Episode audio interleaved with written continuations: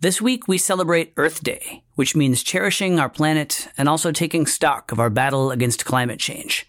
It remains a formidable challenge one could say we're never really doing enough. One of the biggest issues is, and this is something which I feel quite sad saying really, is that we actually know what the main issue is, and that's our carbon footprint. So we can do all we can to try and stop overfishing, which is great, and we can reduce pollution, which is fantastic. But if we're not tackling this bigger problem, then we're never really going to actually see the reefs we either see in photos or see in pictures or people have seen in the past.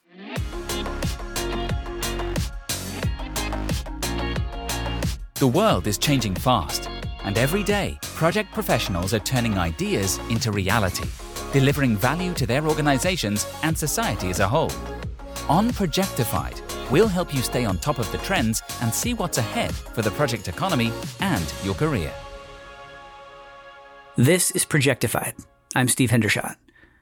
As project teams around the world race to deal with a new life and death threat, it's understandable that our attention may wane temporarily from the existential threats that already existed, such as climate change. In fact, as we slam the brakes on global human activity, greenhouse gas emissions are down and air quality is up. But those trends are temporary, of course, and the fights to curb carbon emissions will continue long after we've finally wrestled COVID 19 under control.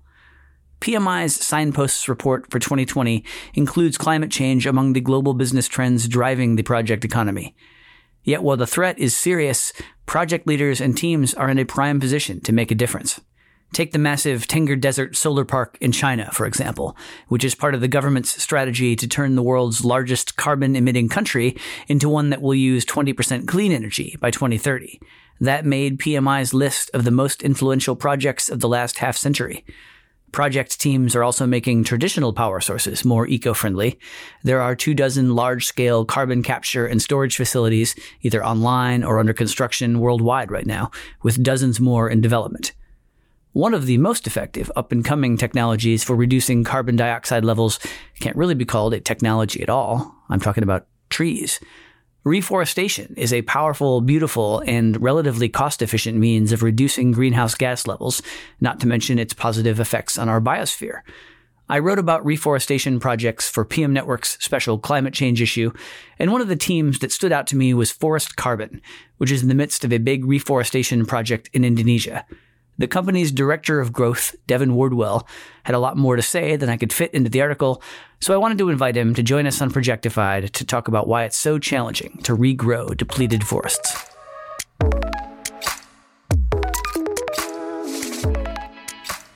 When people think of reforestation, the uninitiated anyway, it can seem simple, like how hard can it be to plant a tree?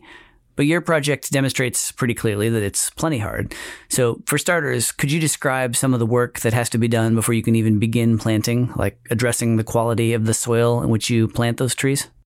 You know, I think the issue of peatlands in Southeast Asia and in Indonesia in particular is kind of one of the key areas of the climate change fight that I would like to draw more attention to. And it's kind of an, a bit of an unknown factor in terms of the overall sources of greenhouse gas emissions. And a lot of the greenhouse gas emissions that come from peat are accelerated and exacerbated by fire. In 2019, we had fires in Indonesia that had double the carbon emissions of the fires in the Amazon. There was more than 5,000 unique fire incidences that were spread across the area.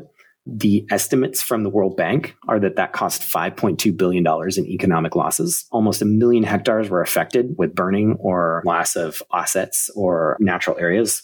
Indonesia has about 13 million hectares of peatland. It's one of the largest deposits of peat in the entire world. And as much as 20 to 25% of that is unmanaged. And so when you have a company that comes in and develops these peatland areas, the canals dry out the peat and make them more prone to fire. And so what we do in with our company, and this is our technical specialty and where we sit in the market and among conservation and restoration companies, is our specialty is restoring these peatland areas that have been degraded either by fire or canal construction for commodity production.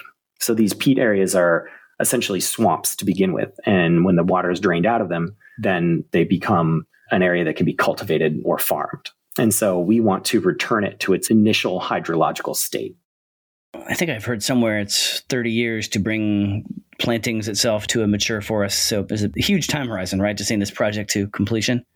Yeah, you know, the great thing about it though is that we pay for kind of high end satellite data. And so you can see uh, year over year the regrowth in the project.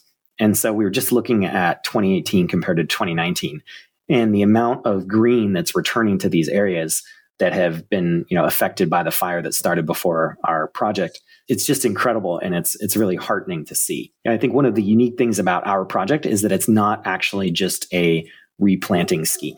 And what we're doing is creating the natural ecological conditions for nature to do the job itself. And so this is called assisted regeneration, which is a common strategy for peatlands in some scientific journals has been proven to be more effective than just straight planting of trees because we want the area to return to its natural wild state rather than kind of coming in and planting a monoculture of species.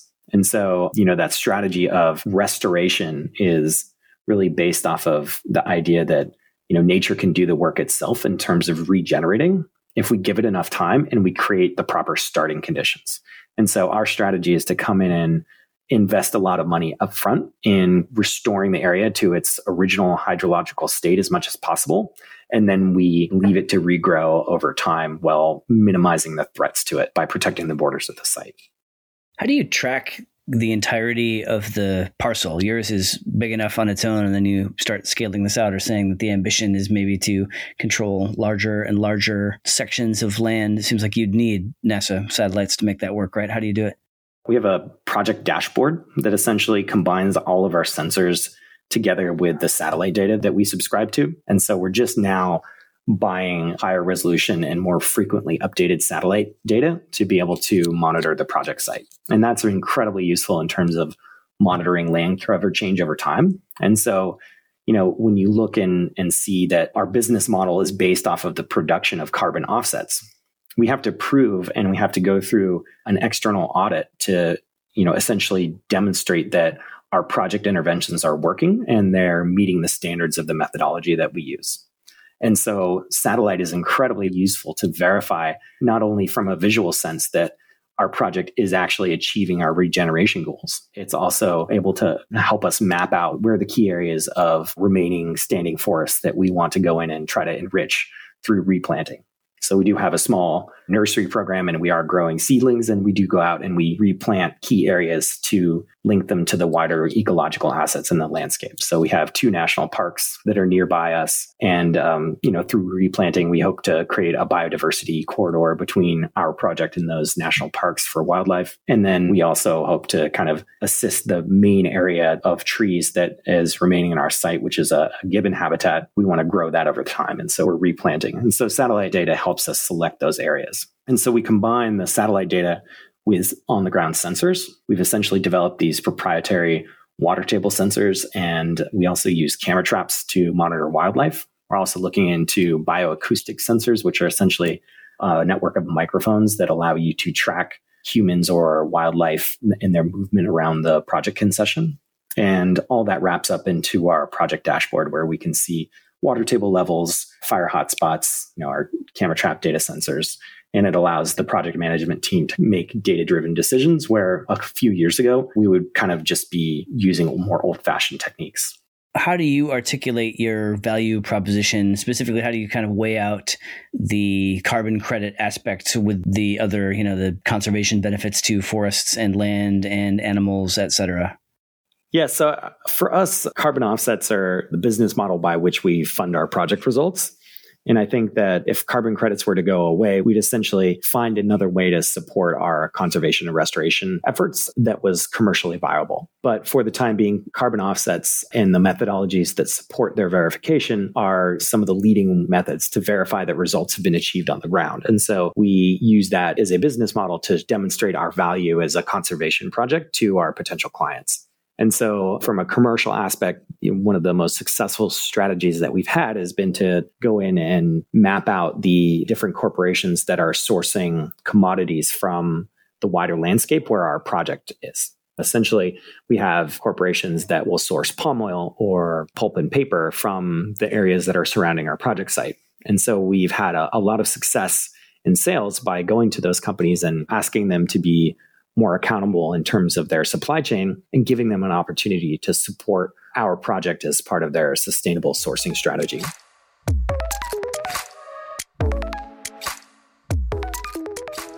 If the ravaging of distant forests is hard for most of us to envision or connect to our day to day, then the fate of oceanic habitats is even more opaque, yet just as relevant and similarly endangered. Projectified's Hannah Schmidt spoke with Michael Sweet, PhD, a researcher at the University of Derby in Derby, England, and one of the officers of the International Coral Reef Society.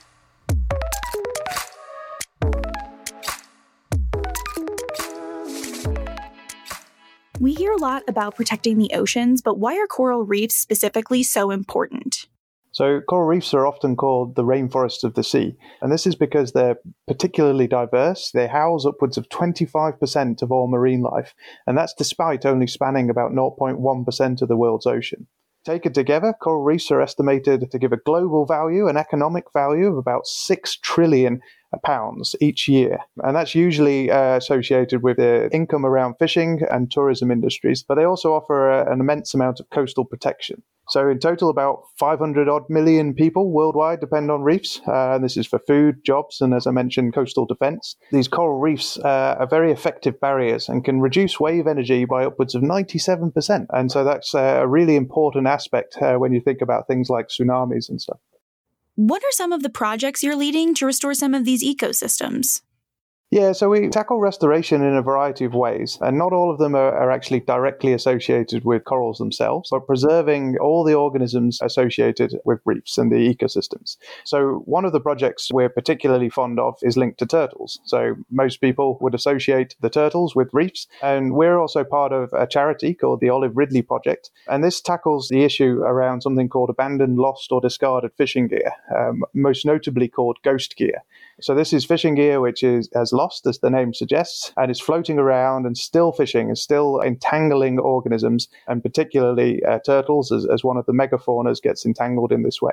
So the charity in this instance works in the Maldives, and this spans uh, also across the whole Indian Ocean. So we work in uh, India, Pakistan, Oman, Kenya, places like that.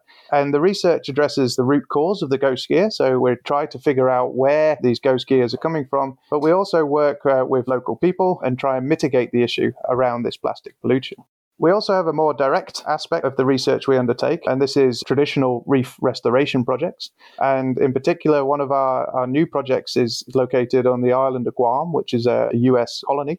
This is where you outplant uh, particularly acroporids. So, acroporid corals are a particular type of, of, coral, which are one of the major reef buildings in the Indo-Pacific. That's uh, a physical restoration project, but we're also exploring something called human assisted evolution in countries like Palau. So, human assisted evolution is tackling one of the issues around obviously climate change and the impact climate change is having on reefs, which is causing a general decline around the world. And what happens is they do something called bleach, which is where they lose their symbiotic algae. And here, the corals are in a health compromised state and they start to quite often become diseased, or they can just skip the disease process and just die quite quickly and it's linked to increases in sea surface temperature. So, what we can do with human assisted evolution is we can put corals under a, a sort of stress test and understand which corals are susceptible, uh, which are a little bit more resistant to either bleaching and or disease, and then we can breed from these guys. So, some of the work we do a bit closer to home in the UK is linked into that aspect as well. So, we tackle ex situ spawning of corals. And we actually developed a, a, bespoke aquarium which allows you to control the exact time of day and the exact day of the year uh, a coral colony can spawn. So this has now been scaled up. And so a lot of the work we do is, is sort of conceptual and gives people the ideas to, to take forward into the bigger scale because we are UK coral biologists, which is, it itself is a little strange in some instances. But this technology has now been scaled up by Florida Aquarium. And what they've done is they've used it on a massive scale to spawn hundreds of thousands of baby recruits, which can now be outplanted again in a physical restoration effort onto the reefs around Florida and into the greater Caribbean. What's the difference between a successful coral rehabilitation effort and one that's more likely to fail? So I don't really like to use the word fail per se, but you're right in the fact that many restoration projects actually do fail, unfortunately. So you get a large number of coral rehab efforts, and quite a large number of them actually rely on something called asexual fragmentation. So this is in contrast to sexual reproduction. So asexual fragmentation is another method that corals utilize to actually propagate the reefs in their natural manner. And this is just breaking up and fragmenting, as the name suggests, of a single colony. And then those little fragments will sometimes survive and produce a colony of their own that's great, and it's a very quick and easy way to grow corals. The, the slight issue with this is that they're all from the same genetic stock. So one colony will produce hundreds of fragments, maybe, but they will all be the same genetic stock. If you do this on a large scale, which many reef restoration projects do, the amount of genetic stock you're putting back out onto the reef is going to be really low. And if a disease outbreak comes in, which quite often occurs incidentally in nature, then you run that very high risk of that disease wiping out that genetic stock. And because you've only got a very low gene library in these reef environments, that it can actually completely devastate the reef you've just spent years, often decades, forming. So it can be really upsetting. And I've actually sad to say that I witnessed this as well in certain instances. There's very little that you can actually do to help that. One of the main issues along those lines is around that. But also, one of the big reasons why quite a lot of rehabilitation projects fail is the reason why rehab and restoration projects fail, no matter which ecosystem you're exploring, is because we quite often fail to actually tackle the root cause of the problem in the first place. So, for example, if you had a boat grounding on your reef, then that's perfectly fine because you know that that cause the destruction to your reef. You can shore up the reef structure. You can restore reefs using asexual or sexual fragmentation techniques, and you can build up a reef to a similar sort of level as what's occurred before the boat actually ground on that reef. If it's due to pollution, land runoff, overfishing, again, if you tackle those issues on a more local, regional, or national scale, then again, you can see the reefs bounce back with either little or sometimes no management. However, one of the biggest problems and the major cause for reef decline on the global level is rising sea surface temperatures.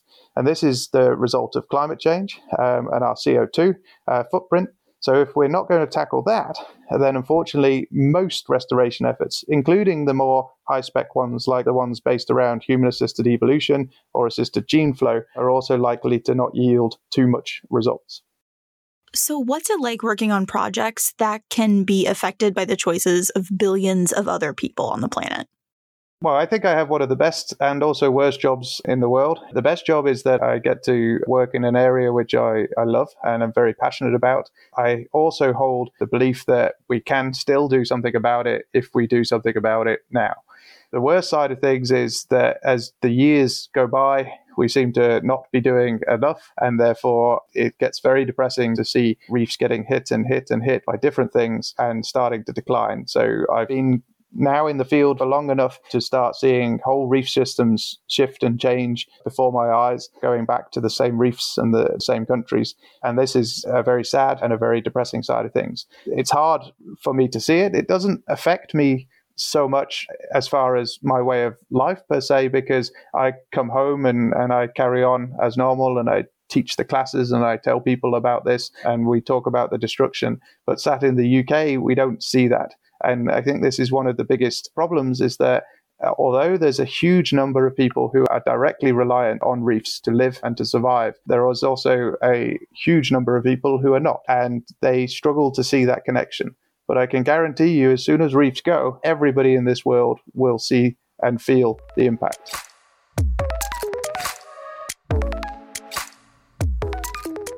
It takes several years for major renewable energy and carbon capture projects to move from concept to completion. It takes multiple decades to regrow a forest. These long-term projects depend on continual attention and support. And over the course of those many years, there are bound to be any number of trends, crises, and competing priorities that threaten to derail the long-term vision. Part of the power of Earth Day is that it draws our attention back to those priorities. We should, of course, be flexible and adaptable and ready to redirect resources to address urgent needs. Our current moment is a fine example of that. But just because climate change is more of a slow burn, to use an especially unsettling metaphor, that doesn't mean we can afford to lose focus. Thanks to the determination of project teams around the world, the work goes on, because in this case, the good fight continues with no end in sight.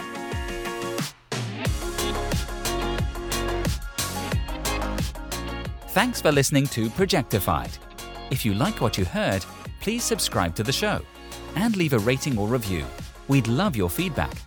To hear more episodes of Projectified, visit Apple Podcasts, Google Play Music, Stitcher, Spotify, or SoundCloud, or head to pmi.org/podcast.